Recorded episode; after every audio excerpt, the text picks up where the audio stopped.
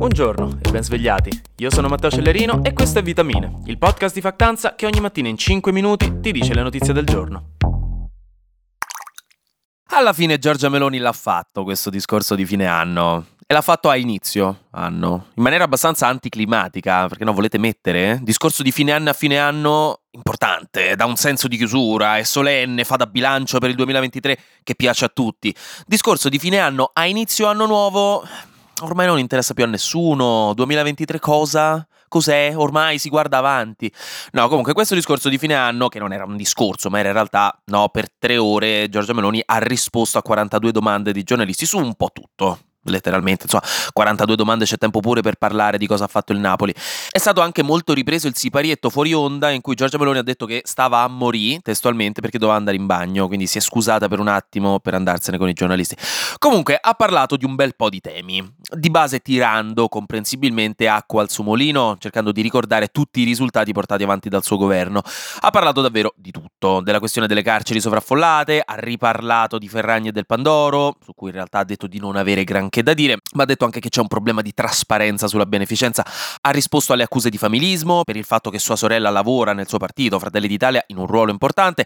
Ha parlato della questione dell'autonomia delle regioni e della proposta del premierato, dicendo che eleggendo direttamente il presidente del Consiglio, che è la proposta no, di modifica costituzionale che sta portando avanti il governo, non diminuirebbero i poteri del Presidente della Repubblica, anche se qui il Post, che ha fatto un bell'articolo di fact-checking su tutto quello che ha detto, trovando un bel po' di inesattezze, ci ricorda che di base il Presidente della Repubblica perderebbe sì dei poteri, prevalentemente quello di nominare il Presidente del Consiglio anche in caso di crisi di governo, una cosa che si perderebbe appunto con questo tipo di riforma. Ha anche poi parlato Meloni dell'idea di candidarsi alle elezioni europee, che stanno per arrivare a inizio giugno per rinnovare il Parlamento dell'Unione, dicendo che deve ancora decidere se candidarsi o meno, anche perché le elezioni europee sono una cosa grossa, abbastanza importante e sicuramente la campagna elettorale sarà intensa da parte dei partiti di maggioranza, però ha detto anche che in quanto Premier si rischia di togliere troppa energia al nostro bel paese candidandosi in Europa, quindi boh, ci deve pensare, ci penserà con i leader della maggioranza. Ha citato poi anche la mancata ratifica del MES da parte dell'Italia, della questione del patto di stabilità e della legge di bilancio approvata, dicendo anche in questo caso un paio di piccole bugie innocenti, proprio shh. Ha detto che il governo, la maggioranza ha diminuito le tasse tagliando la spesa pubblica, il fatto è che una parte delle tasse tagliate in realtà sono state aumentate da altre parti, ma soprattutto in realtà la legge di bilancio è stata finanziata con spesa pubblica, con un deficit italiano che passerà da 880 a 895 miliardi di euro quest'anno. Quindi insomma mm, no.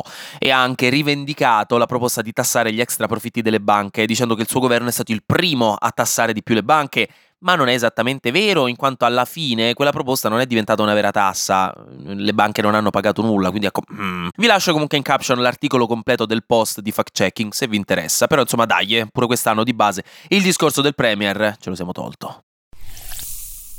Intanto, tornando alla questione dell'attentato in Iran ieri, alla fine l'ISIS lo ha rivendicato. Questo perché, sorpresa sorpresona, l'ISIS è stata storicamente una grande nemica di Soleimani, che l'ha opposta specialmente in Iraq e in Siria, quindi diciamo che se la sono legata al dito per quattro anni, a quanto pare, hanno deciso proprio l'altro ieri di vendicarsi sulla folla innocente. E tra l'altro mi chiedo quanto devi odiare una persona per farti esplodere nella folla al suo funerale. Neanche dici ti fai esplodere con lui, muore pure lui, un atto per cambiare le sorti della guerra. No, i due fra che si sono fatti esplodere da kamikaze lo hanno fatto dopo la sua morte, quattro anni dopo per colpire civili innocenti. Cioè, Ok serbare rancore, ma così davvero peggio di mia nonna che non parla da anni alla tipa del mercato che lei è convinta che una volta gli diede apposta le uova con la salmonella dentro, per qualche motivo che ancora non capisco.